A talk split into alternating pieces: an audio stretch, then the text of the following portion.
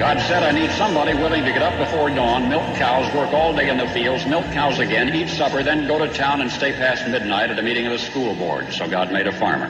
My administration will be focused on three very important words jobs, jobs, jobs.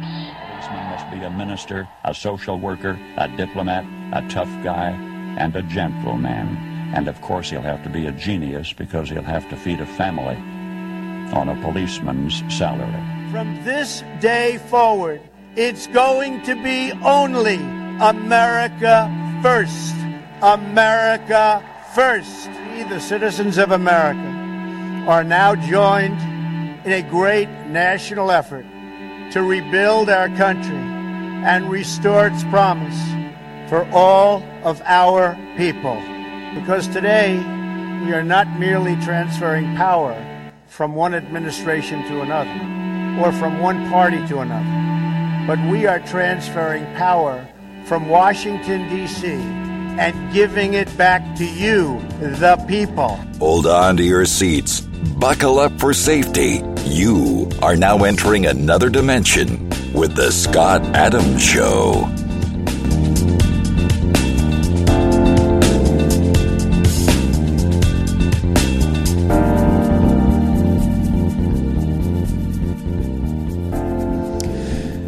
That's right. My name is Scott Adams. You're listening to the Scott Adams Show. I want to thank everybody for tuning in today. Uh, of course, I'm joined by Leonora Cavoda. Hello, Leonora. Good morning, Scott. So, did you have a nice weekend? Yes, I did indeed. That's good. So, we're still talking about, um, we're still finding evidence of uh, election fraud. In this case, uh, there's some new information that's uh, that's really, I think, uh, telling. Yeah, Maricopa County Board of Supervisors have have found uh, that that there's been some new um, findings of uh, information, and they're uh, related to the ballots. Uh, that there were that there were indications that ballots were found shredded in a dumpster, a county dumpster, that were completed ballots from the 2020 election. And there was also a fire that broke out at a county official's farm around the same time. So you're wondering what Right. you well, know could have gone on I think these things are going to find its way into a courtroom where there's Mm-hmm. going to be a judge that's going to uh, have some integrity and accept the case. And once that case is accepted, um, you know, all hell's going to break loose. Sort of like what's happening in New York uh, right now with Governor Andrew Cuomo. I guess uh, it's like 15,000 people, upwards of, have died uh, died at the hands of his decision. and he el- understated the number. Right. Well, he sent the uh, sent uh, the elderly uh, to to the nursing homes, and then caused all these deaths. Um, but and then lied about the numbers. but the media they they would rather talk about Me Too rather than the deaths of these innocent victims of his draconian uh, mandates. And see, that's the thing, because if we were to um, have a problem with the draconian mandates, uh, that would, I think, open up Pandora's box right there with regard to litigation. My whole my whole belief is this, you know, and I've been censored on uh, Facebook and Twitter and elsewhere just for simply questioning the scientists. Right. Right. That's the part that gets me the most is you're not allowed to question it.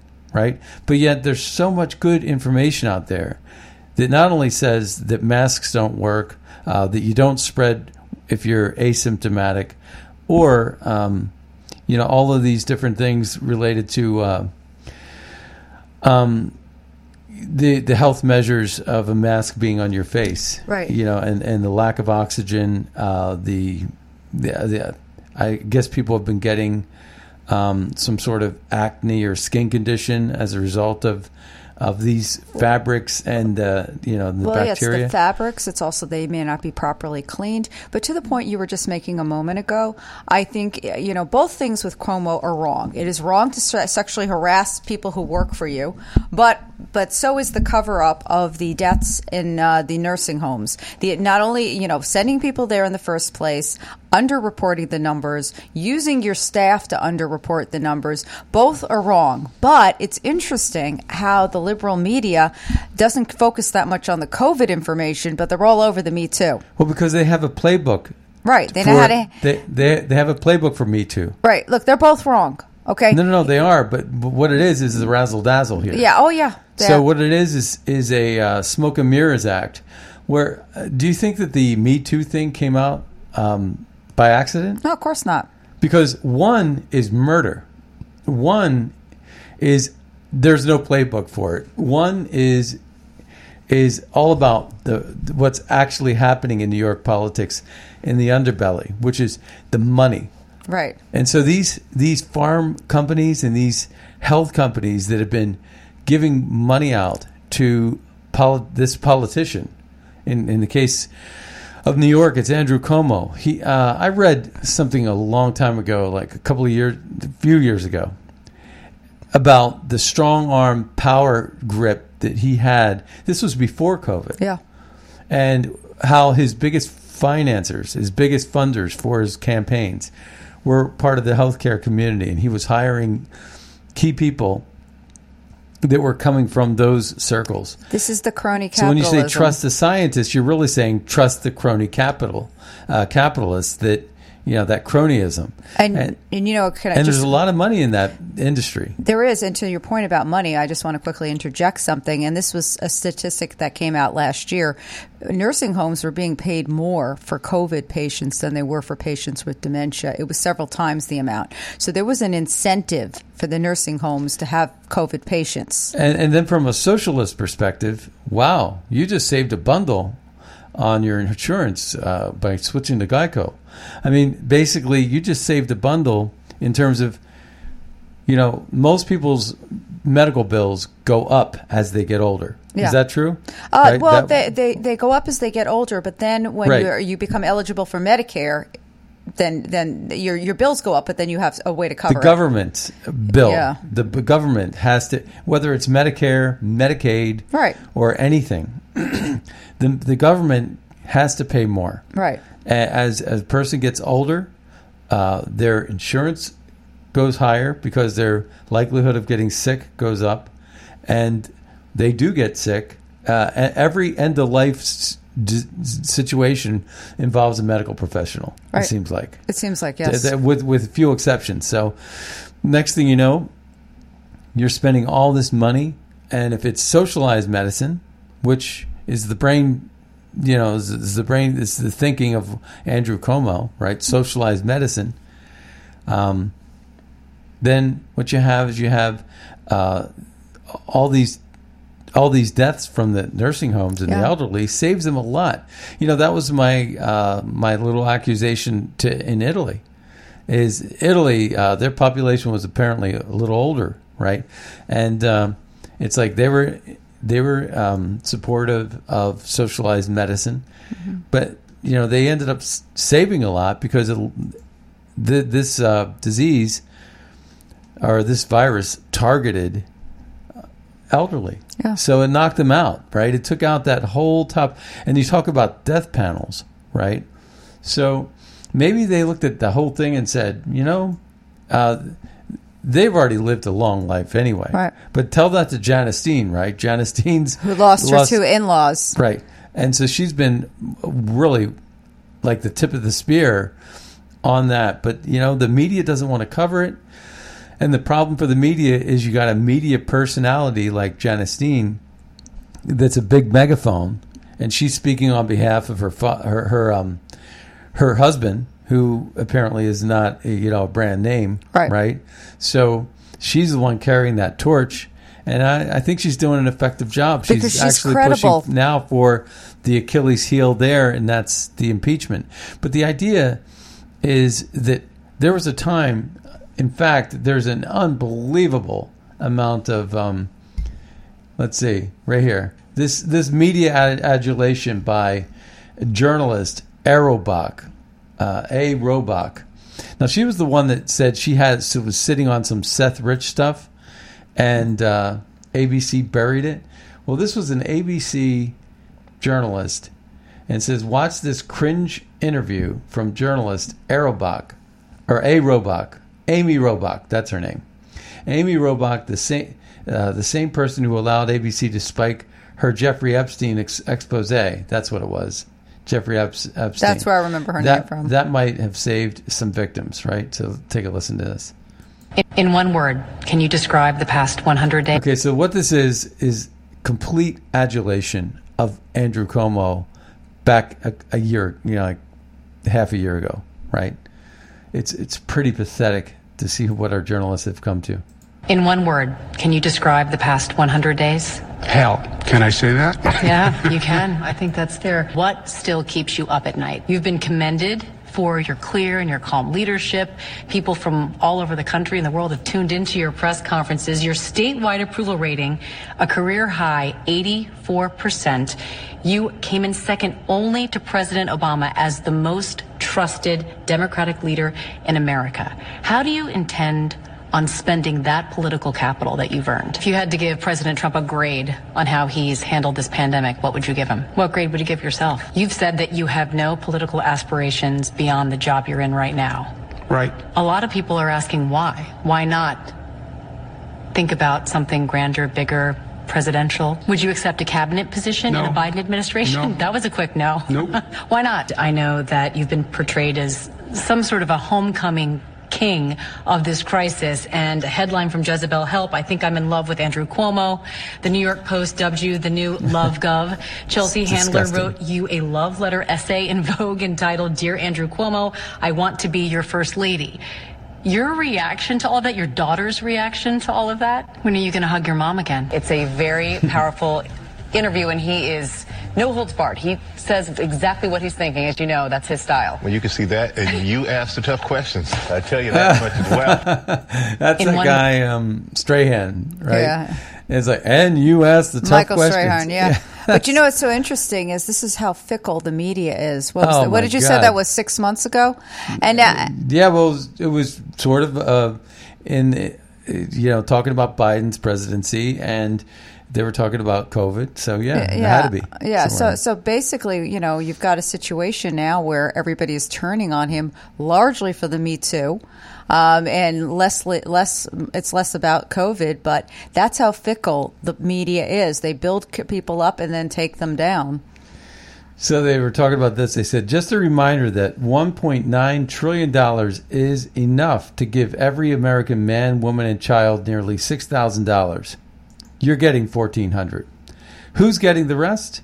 And why isn't it you? Democrats stole from you, gave you back a fraction, and then they say, and, and, and then, and they and MSN, M, mainstream media, uh, are high fiving each other like, Yeah. wow, we did it. So they're taking all your money, they're giving you back a fraction, they're acting like they're your hero. Right. That's And- ridiculous. And only about 9% of that 1.9 trillion is going to COVID and vaccines. Gillian Anderson writes In a record of only 45 short days, Joe Biden managed to take the most secure border we've ever had and turn it into a complete disaster. And that's true. But, you know, that, that uh, journalistic thing, you know, people are talking about Joe Biden not holding a press conference. The longest period without a press conference In history, in in- like a hundred no, years. 100 years, yeah, hun- over 100 years. And um and that that could have been because one of the presidents may have been dying or something, Right. you know. I mean, this is insane, folks. That what, what we're dealing with here. We're dealing with a guy who basically can't well, number one, you're getting softball questions like the interview we just Yeah, heard, yeah. right? That's number one. Number two, um, the situation is that they're so afraid that he'll misanswer a question. That's And why I- they're putting him on a short leash. And what I'm afraid of as well is that, well, I'm not afraid of it. Actually, I know it's happening. And that is, you know, those think tankers from the Brookings Institution or the Atlantic Council or wherever else. I was one of the first to talk about Brookings Yeah. and their involvement uh, way back, well back 2017. I was saying what we have to worry about is people from Brookings and Atlanta Council and these these think tankers that are actually connected with the intelligence community and the uh, national security community, um, and they were the ones that were wreaking havoc on the coups that were coming out. Mark Zaid comes to mind. You know, he tweeted about it. But I remember Fiona Hill talking about her friends at the Brookings Institution. She had the dossier and all this, that, and the other, you know, about having it before anybody else did and knew what was coming out and how things were going to perpetuate. But, you know, um, that's what I worry about is that Joe Biden was going to sit up there and ask, uh, get asked questions. But if he, if they allow real journalists in there, which for the first press conference, you're going to have to get them all, right? And they'll ask him a question, and he won't even know what he signed.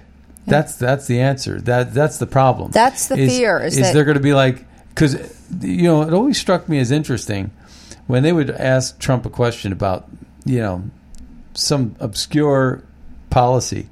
He knew about it. Yeah, because right? he knew everything. And, you know, there are leaders that are like that, that know everything, you know, in the trenches. Whereas Biden, they are clo- closely watching him because they are concerned that he's going to misspeak. They're going to, they're concerned that he's not going to have all the facts at his fingertips. Well, because he signed more executive orders than, and he even said himself, he's like, I don't even know what I'm signing here. Right. Right. So they're they're going to ask him a question. Oh, uh, what, why did you go ahead and sign that uh, executive order eight two seven five and, three? and he's not going to know which one it is. No, no, and he, they're gonna. Then they'll, they'll tell him. They'll The- remind him. They'll say one? it's about the, um, you know, Mexico City, whatever, whatever. You know, it's something he signed, right? And he's going to give an answer like, "I have no idea what you're talking about." Right.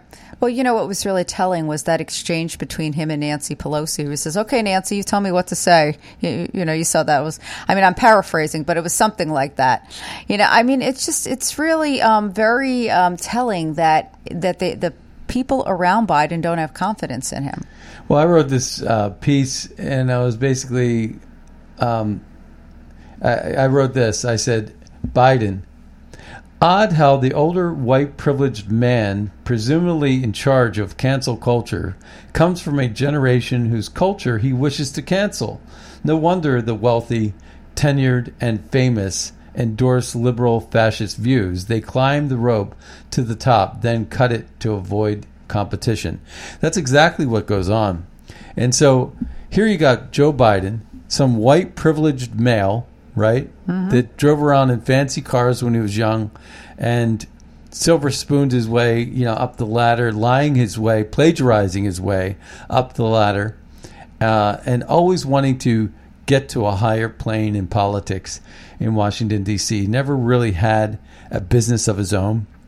He milked his way. He milked the government for all it's worth, and he got rich off of it. And he's got houses everywhere. He's got children on drugs. He's got all kinds of situations going on that aren't good, and it's because the swamp is such a sw- slimy place. But think about it. It's odd how he wants to cancel. Now they want to cancel Speedy Gonzalez. Yeah. They want to cancel the Jeep Cherokee, which uh, I happen to be a Native American, right? So they want to cancel culture, cancel cancel the uh, Atlanta Braves, or cancel the Washington Redskins, cancel um, the Jeep Cherokee. Um, they want to cancel Speedy Gonzalez. Uh, they were um, canceling Dr. Seuss, right? Right. So um, it's like book burning back in the Stone Ages. That's what the that's where the liberals and the left are, and all they want to talk about transgender. They want to talk about transgender this, transgender. Like anybody even gives a crap about 0.04 percent of one percent of the population. It doesn't make any sense. Priorities.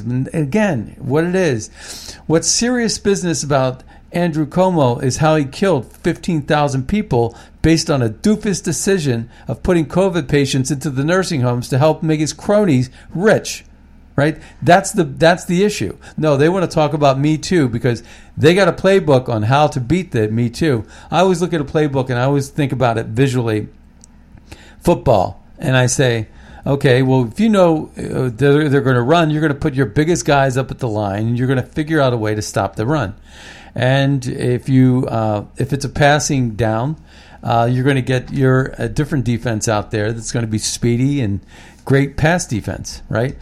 So they got a playbook for these things, but they don't have a playbook on how to get Andrew Cuomo out of this jam Right. with respect to. So they want to change the subject, and the media is covering up for these people, and that's what they're doing because they learned a lot on how to protect um, uh, Harvey Weinstein for so long until they couldn't, and that's what they're worried about is that the can that the lid's going to blow wide open, you know. And Yeah, I, I agree. I mean, uh, you know, I, again, I think I see hypocrisy here because we're not focused on the bigger story, which is Yeah. the COVID deaths. And again, that's not to trivialize what those three women uh, or the other ones who will inevitably come forward will say. I mean, of course, their story matters, but it's just the media chooses and picks, you know, the the focuses that they're going to take. Well, you know, I was talking, um, I was talking uh, t- to you about this, um, about uh, um, COVID, and I was I was thinking of COVID, and I was thinking about, you know, how it impacted our election, Yeah. and how it's impacting um, globalism around the world, and how the globalists, I think, have exploited COVID for all it's worth in terms of controlling populations. And, you know, we, we've heard clips and sound bites from Bill Gates talking about um, vaccines and how vaccines can be instrumental in controlling populations. And I think all of this is quite fascinating. And one of the th- issues is that concerns me is this this the, you know death panels, socialized medicine, um, COVID, and the powers that be that control and talk of, uh, di- dictate what it is that they'll cover and what it is they won't cover, right? And that's what concerns me the most. Now, that being said, if we look back at history, though, and we look back and we say, um, what was the impact of, say, terrorism? If you go back and you look at Munich 1972, when they took hostages at the Munich Olympics, Right. right? Um, you got that, right? And then you got Hitler. But remember in World War II with Pearl Harbor, one of the issues, the underlying theme, the, the common denominator with all of that is that these villains, these um, protagonists, or antagonists, I should say, these antagonists in these stories, whether it's Hitler, Mussolini, um, or whether it's uh, Gaddafi, or or um, um, I was thinking of the the guy that was responsible for uh, um, some of the early terrorist attacks, Arafat. Arafat. Yeah, Arafat. So Arafat or you know Hitler, the Japanese. So the Japanese bombed Pearl Harbor unprovoked, middle of the night, bam, right? And a lot of innocent people died as a result of their attack. Hitler, you know, went after the Jews, right? Again, just minding their own business, living Yeah. their lives. Yeah. And they did that. Ja- so Japanese and Hitler. And you take a look at 9/11 attack. That's another good example where they fly planes in the buildings and the victims were who? People showing up going to work that day Exactly. right? Now, you fast forward and you say, okay, we go to the airport and we have to wait in these long security lines. And the the problem with that is we have this resentment. We have this divisiveness. We take a look at what the culprit is. Who's who's the underlying driving force uh, for us to be in these security lines, or to get into a building, we have to go through all kinds of metal security Right. and it's these criminals in the world or these people with um, bad intentions that kill innocent people for money or for greed or for for cause. Um, I mean, in terms of ideology, and the question that's the question, and the answer is they get tarnished. You know, there there have even been issues where uh, black people as a whole have been accused of um, of being dangerous because their crime statistics were up, but there was a lot of other factors, you know, single parent homes, poverty, a whole host of things that that caused this uh, to to happen in some some way. But there's a stigma, and there's a stigma that we on the in the West have with against Muslims that's not healthy and it's divisive. And you got to ask yourself this question: If you're a leader in the Muslim or Islamic State or in a Muslim community, do you um, what do you do there? How do you get over that stigma? And you, you know, if you're one of the perpetrators of these types of crimes, you might want to reconsider. There might be pushback, and you might say, you know, that strategy. You, I know why you did it. You didn't have the tanks and the bullets to measure up to a Western military style. Yeah. So you, you went toward the Achilles heel and you, you created terror because that's all you could afford. That's the only muscle you had. Right? And so that's why you went after it. And we understand why you did it, but guess what? It's bad for business. It's bad branding because decades later and generations later, you're still scarred from those activities, and it's never going to put you into a, a, a world of acceptance. It's never going to put you on the accepted world stage. It's never going to get you to integrate into the world as we know it, the, the civilized world, uh, because you're always going to be sort of uh, irrelevant or pushed to the side because of the scars that you've created by your own actions that may have won you that battle but lost you the war in the in the grand scheme of things. And now I'm looking at China the same way with this COVID because Yes. everybody knows that China was either negligent or they were malicious. But one thing is for sure, they were unapologetic. And they have this level of arrogance and attitude. And they are tricking the World Trade Organization into still deeming themselves as being developing nation. Everybody knows that's a fraud. And so the issue is how are we going to be looking at our Chinese neighbors and Chinese partners and Chinese uh, citizens? And what has China done to themselves? In order to get to be the number one economy in the world or the number one superpower in the world, what have they given up? What kind of scars did they create Yeah. with this COVID, where they killed, I think it's 900,000 uh, total, or I don't know exactly what the world death rate number is, um, but I know that America's lost, you know, statistically 150 to 200,000.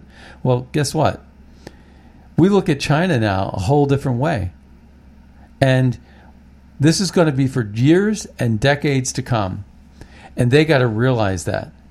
And somebody ought to step up, though, and, you know, hold them accountable and let it be known who the responsible party, who who's the one behind this this this this COVID attack on the world, and who benefited the greatest, and who was non-remorseful, and how is this going to impact China?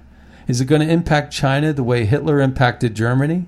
Is it going to impact China the way it impacted uh, the Muslim world with their terrorist attacks? Again, all of these attacks, unlike what you know, unlike what Patton and Montgomery and World War II and storming the beaches of Normandy, that was a that was a, a military against another military, and they waged it on the battlefield.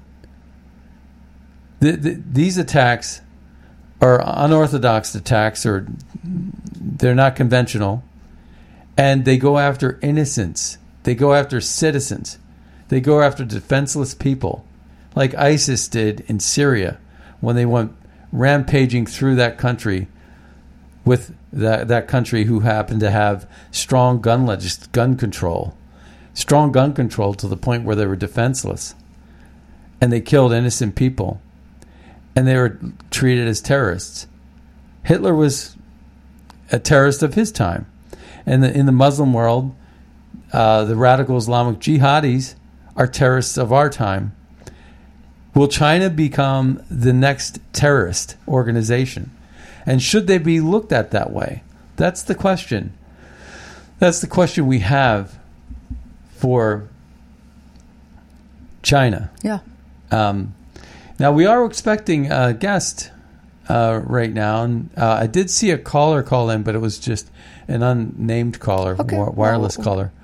But we are expecting Kate, Kate, uh, Katie uh, Klobes to come on to speak about justice for Evie, and I think that we have that maybe now. That just says wireless caller. So, caller, you're on the air. Is this uh, Caitlin, Katie? This is, this is Katie. Yep. Uh, was that you that called in just a little bit ago? Yeah, like Uh, two seconds ago. Yeah. Oh, okay. All right. So we're talking with Caitlin Klobes, and she is uh, the founder of Justice for Evie. And we want to welcome you to the Scott Adams Show, Katie. Thank you so much for having me. All right. Well, you have a you have a very very interesting story, and it's a tragic story. Um, it's a story that uh, I think should be told, and I was hoping that you can actually tell us the backstory on what JusticeForEvee.org is all about. Um, and I have how much time? yeah. Well, good good amount of time.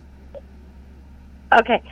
Um, so, um, yes, my name is Katie Clobes. I'm, uh, a single mother from Minnesota. My daughter, Evee, uh, passed away March 1st, 2019, um, 36 hours after her six month vaccines. Um, she received six vaccines at that time the Prevnar and the Pediarix, which is a five in one shot. Um, I I was very confused um, on what had happened. The day of her death, I was being investigated by the investigator and the medical examiner's investigator, and they have to fill out this form for the CDC, this um, sudden unexpected infant death investigation form. SIDS. And one of the questions on there is, did did the child receive any medications or vaccinations 72 hours prior to their death? Um, and and I had just remembered, oh my gosh, she- did get her vaccines just on Wednesday, and it was a Friday morning. And um, the medical examiner's investigator kind of rhetorically looked up at me and said she did, and then quickly looked back down. Um, and I didn't think of it at, at the time, but then that night I couldn't sleep, obviously, and my wheels started turning. And the next day I made a post on social media asking, you know, like pleading, my daughter just died um, 36 hours after her vaccines. Does this ha- has this happened to anyone?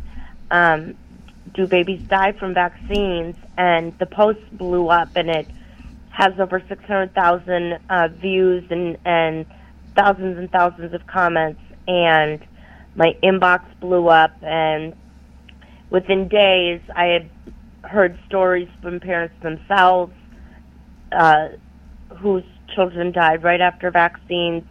Um, and so that was the path that I was heading down. Uh, so um, I had to deal with this medical examiner. Her name is Dr. Uh, Angelique Quinn Strobl from the Midwest Medical Examiner's Office.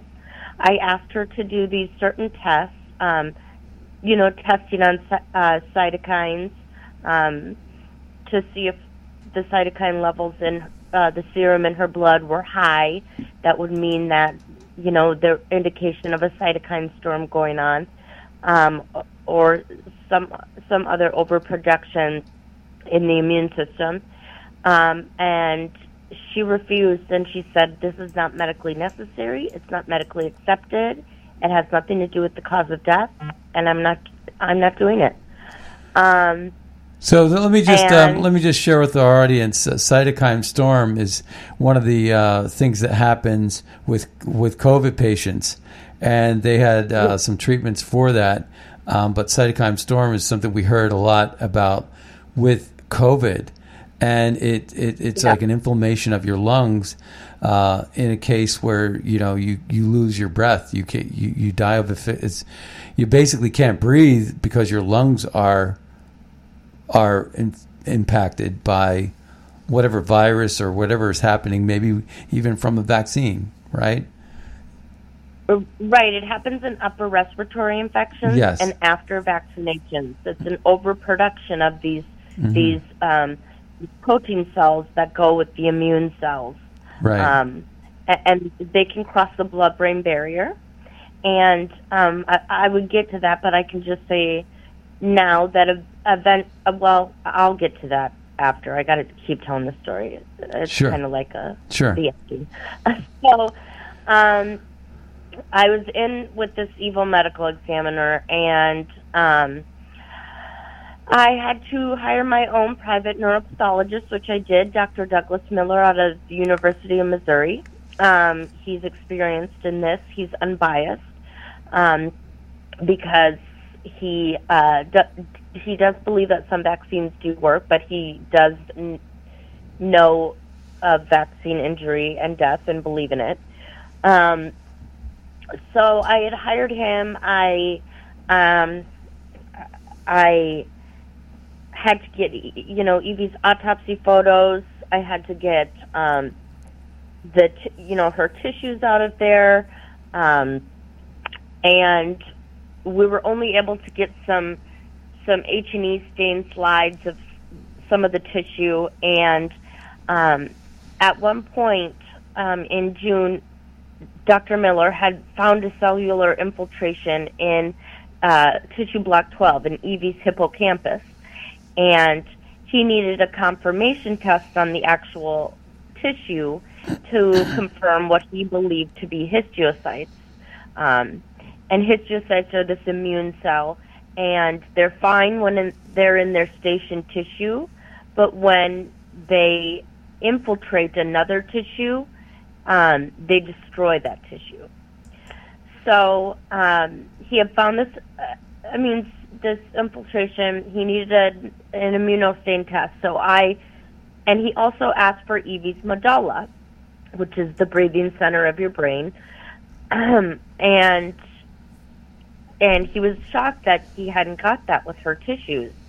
Um, and he kind of needed that for you know a, a thorough examination and um, so I I reached out to the medical examiner's office and I and you know I was very frantic um, you know n- not knowing if they had kept the medulla or whatnot um, and to get this immunostain test done. And so I waited and waited and usually they were they were quick to respond. Um, and then June 26th, I received a letter um, from the from the medical examiner's office, and um, the chief medical examiner, Dr. Strobl, had said um, because because of uh, pillows on the bed and blankets on the bed, um, and I spoke with such and such an investigator um, I'm amending the cause of death to positional asphyxiation. And she said, I'm in the same letter, I'm aware of your desire to petition vaccine court. Um, I'm done with your haphazard requests as they don't pertain to the the cause of death. And um, that was that was it. She cut me off. She cited a bunch of BS that was already known and that wasn't evidence.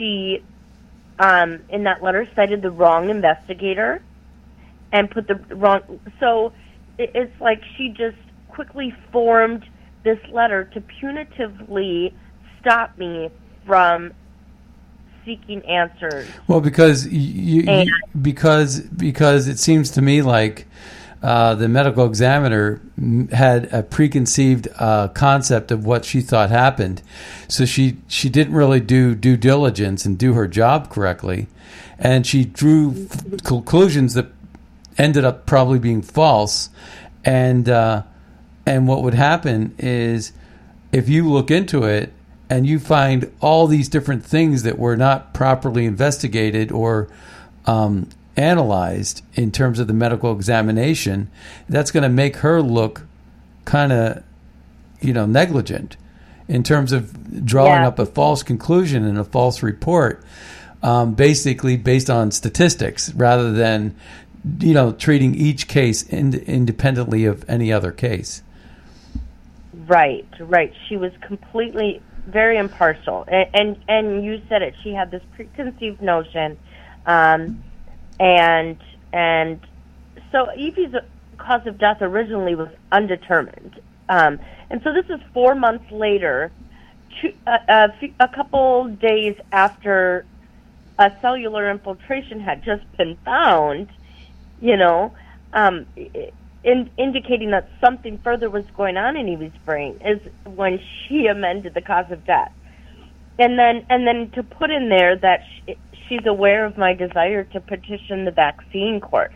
So I called my neuropathologist and on justiceforevee.org under Katie's story, you can hear my recorded phone call with him, and I, I explained to him what happens, and he he's like, "Whoa," um, and he has way more experience than her, and and he's a neuropathologist. You know, this is his specialty is the brain. Mm-hmm. Um, he's like, "Whoa." Um, it sounds like the Department of Justice or the Department of Health may have leaned on her um, because this is strange.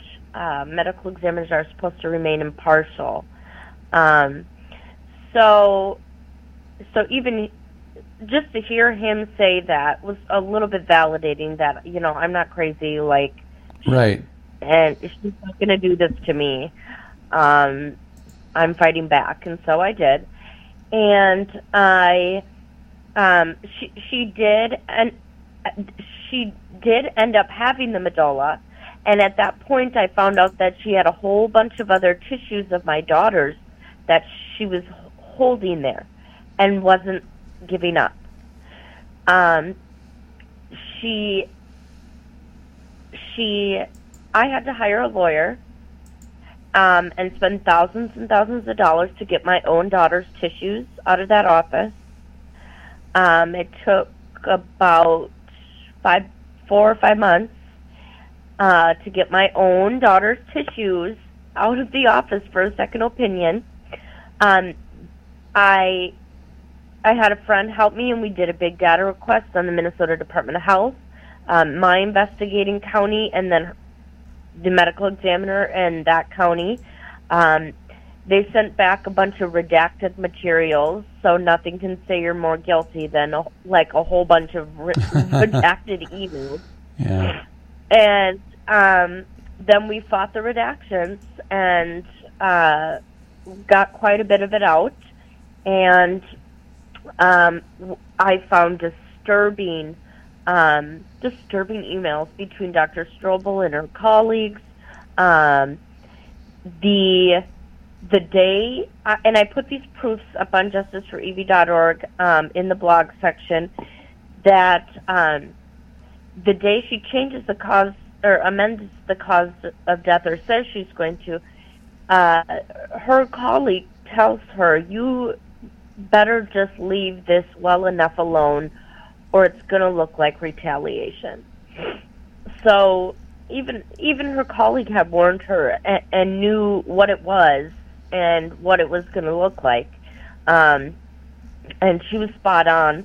Um, I saw newspapers reaching out to them um, and their media guy trying to push this this story onto them and um, this narrative that of the amended cause of death and whatnot, and that it wasn't vaccines.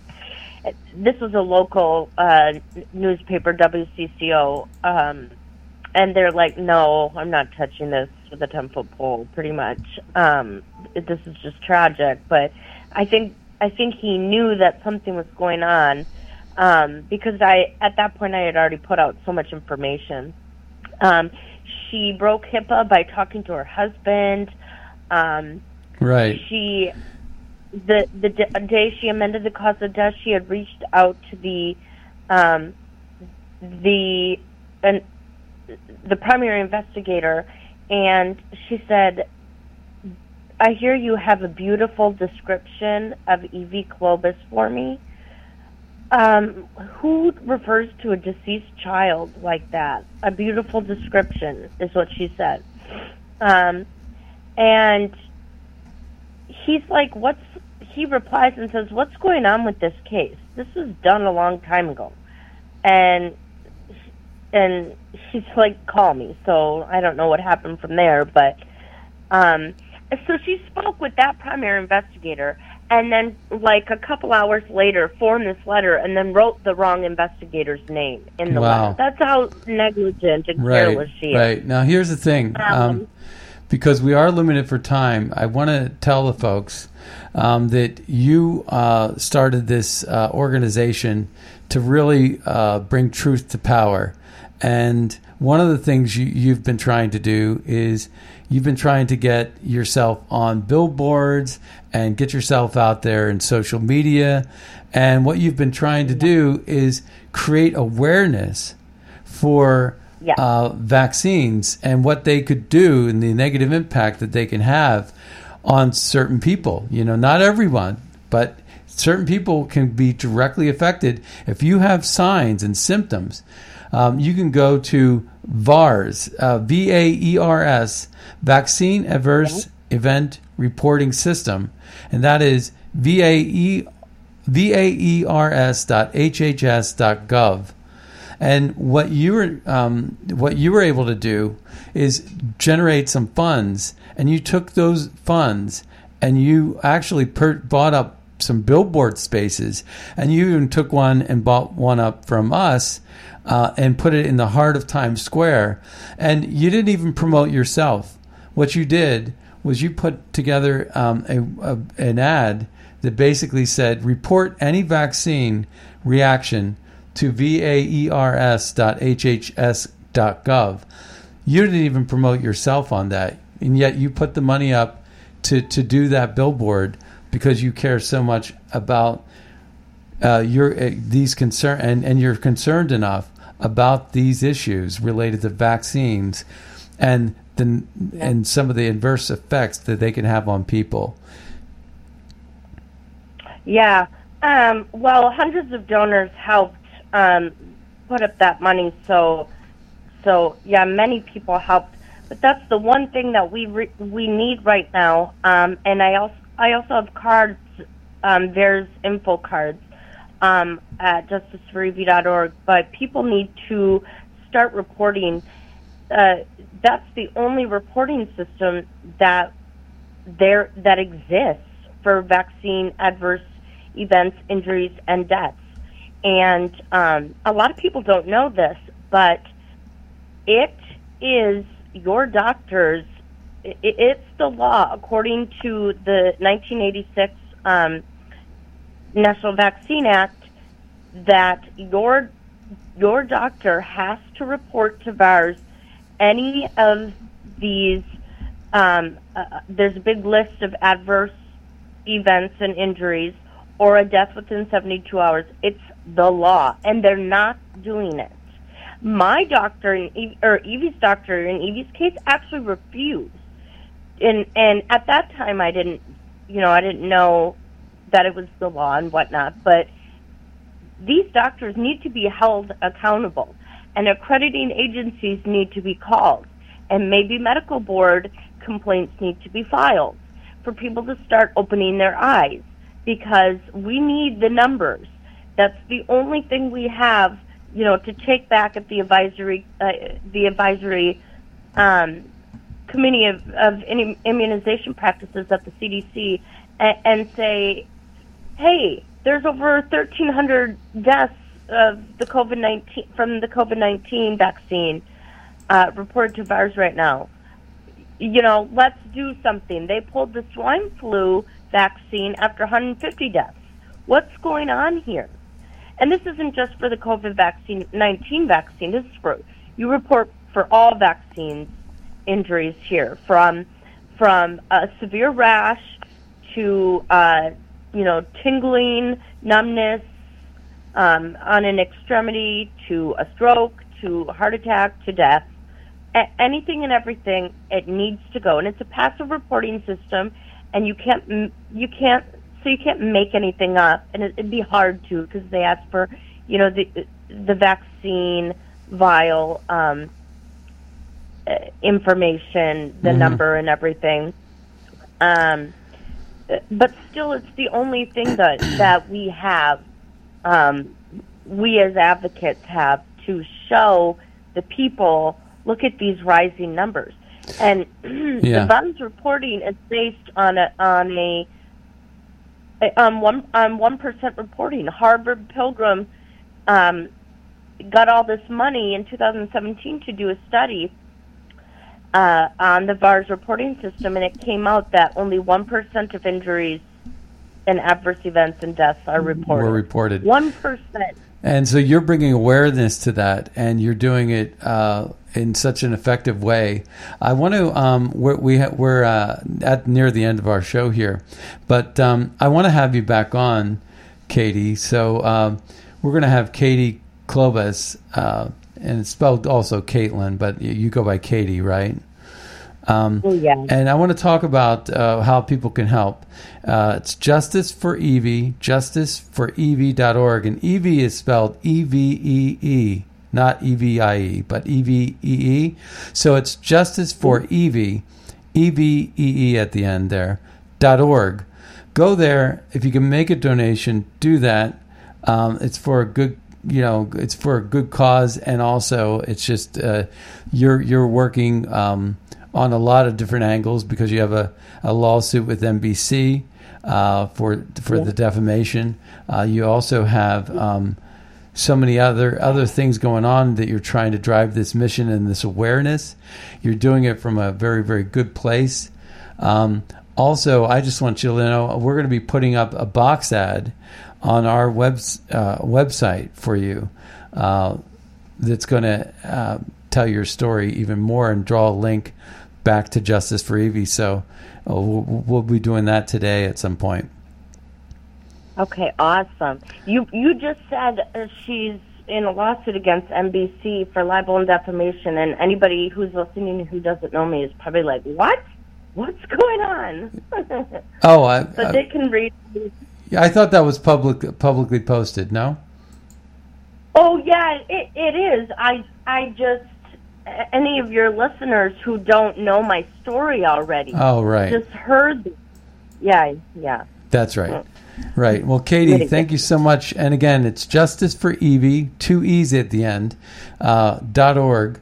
Uh, make a donation. Uh, any donation will help her, uh, help uh, Katie.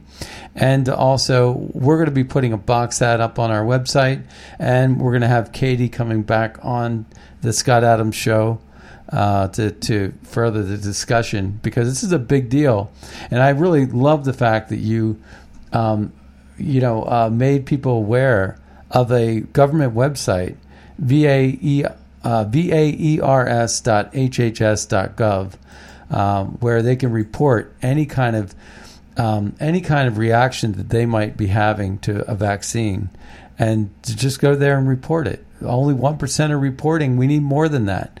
Uh, it, it's good information for the uh, HHS to have.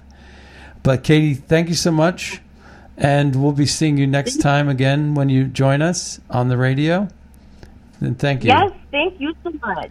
Hey, let me just say one thing. Sure. Isn't that crazy that uh, that a bunch of vaccine advocates, safety advocates, had to, you know, pay all this money to get this billboard up when HHS should be the ones putting the billboards up?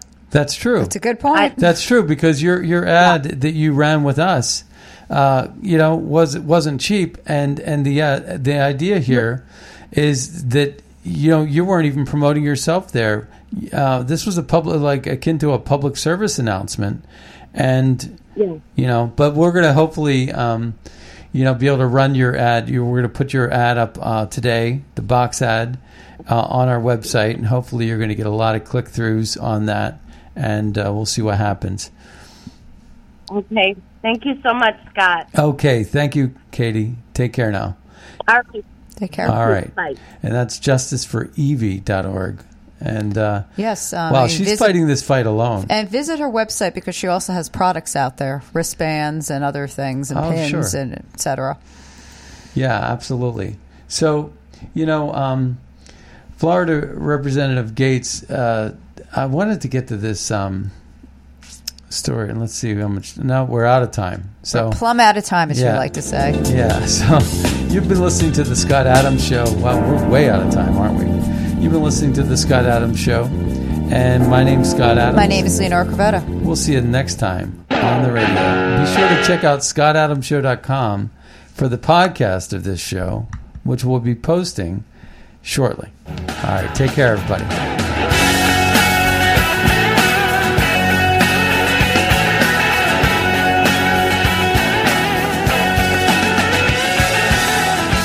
From a small town in Tennessee, a long way from the suits in D.C. But close enough now to see this mess. Where I stand, the mound's getting steeper. They grab a shovel, dig the hole a little deeper, just to bury my kids right up to their neck.